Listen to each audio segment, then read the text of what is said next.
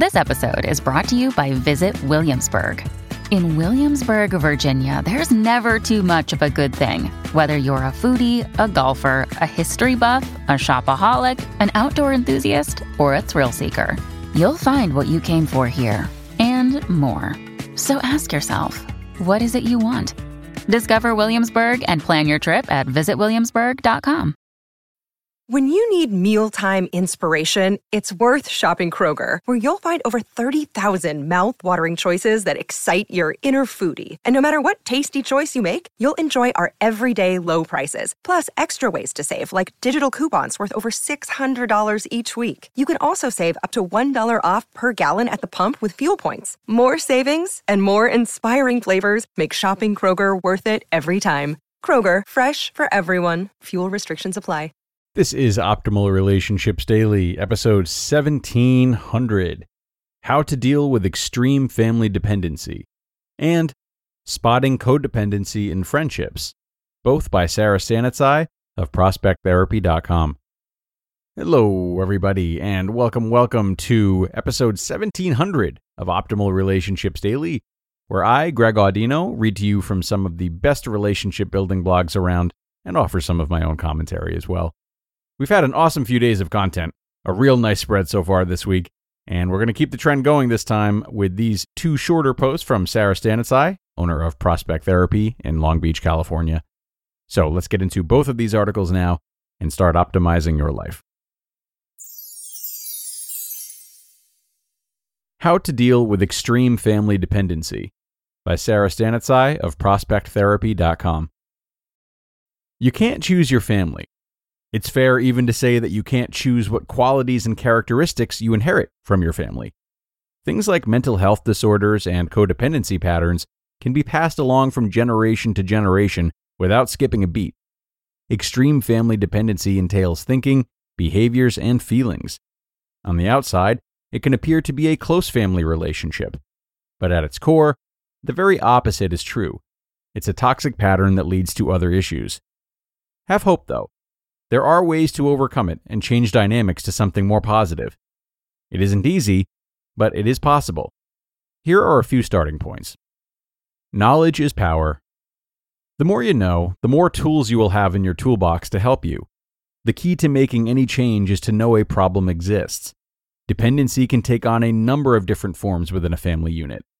Controlling behaviors from one or multiple members, hovering parent-child relationships, and being involved in areas where one shouldn't be are indications of this type of dependency. So are feelings of chaos during family gatherings, making excuses for one another, and an atmosphere of having to prove yourselves to one another.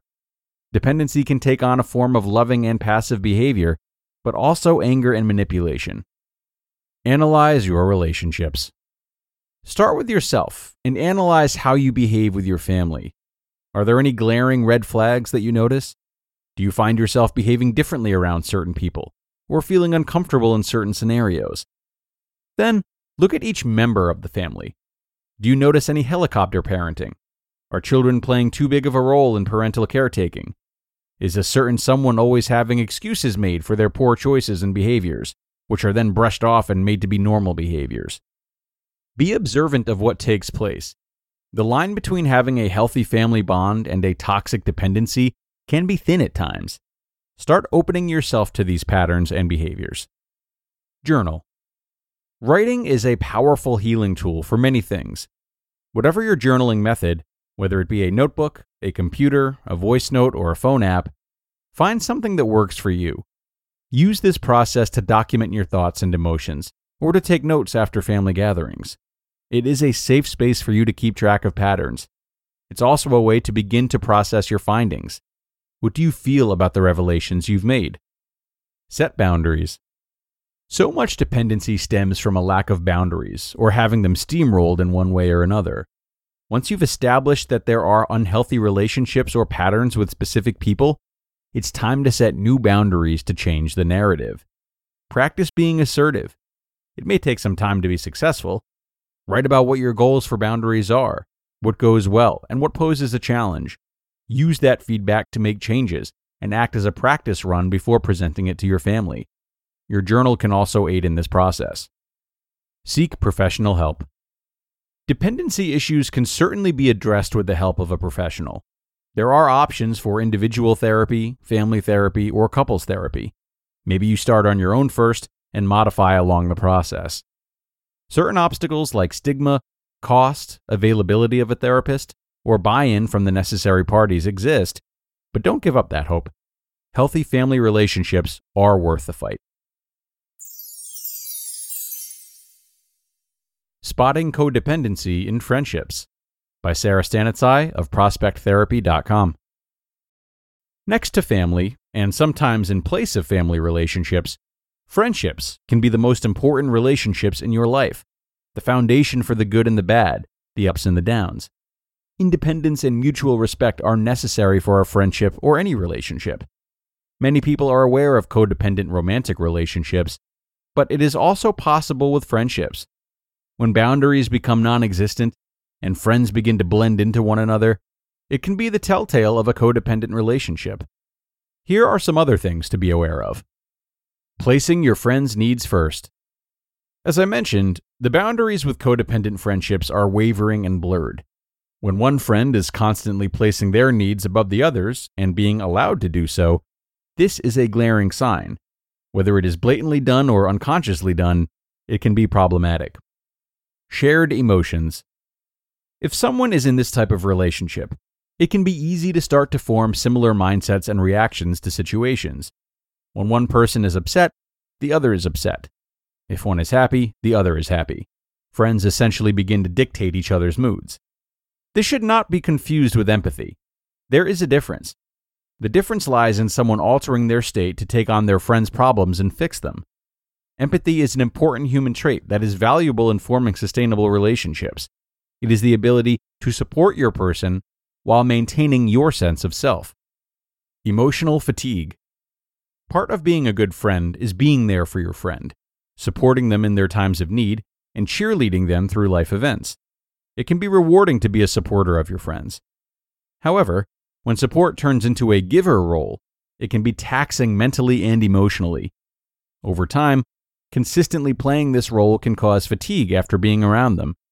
If a person finds themselves feeling drained after a mere conversation, it could be a red flag of a codependent relationship. Unnecessary jealousy. Most people have more than one close friend. Some have close family members or significant others with whom they juggle their downtime. One person should never be an end-all be-all for every emotional or physical need. No parent should play every role, no intimate partner should play every role, and no friend should play every role. When a person uses someone else for support, it can start to become triggering for the other. If friends are too reliant on each other for support, it can create this unhealthy boundary.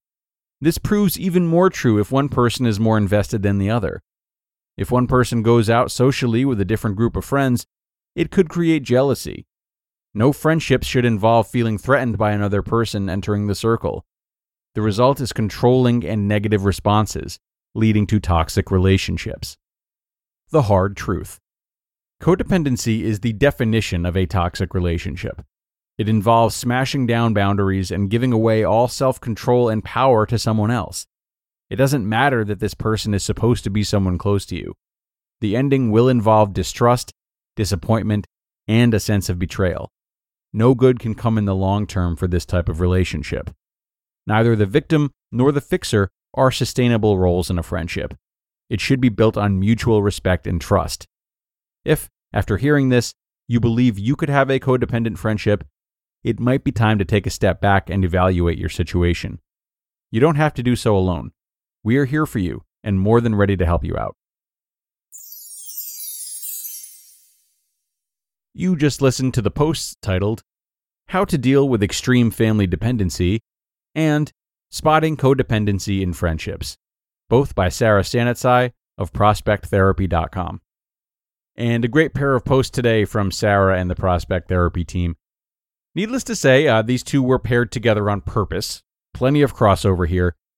However, we often don't realize or act upon the similarities when navigating dependency issues of any kind with friends and family members. And that's why I feel it's important for these two posts to go together. Our attachments to certain people can often prevent us from taking the healthiest measures for ourselves. You know, we might give a pass to family members because we've been told to always stick by family no matter what. Or we might give a pass to a friend that, you know, really came through for us one time, but has treated us unfairly since then. I feel like these two posts covered a wide range of how to properly handle, various dependency issues. And we should equip ourselves with all of this knowledge and be prepared to use all of it, regardless of who is on the other side of the relationship. So that'll bring us to the end for today, everybody. I really appreciate you tuning in and listening through to the end. And of course, I hope that if you are facing dependency issues in any of your relationships, that you leave here today feeling prepared and confident. Thanks as always for your support, and be sure to tune in tomorrow for more, where your optimal life awaits.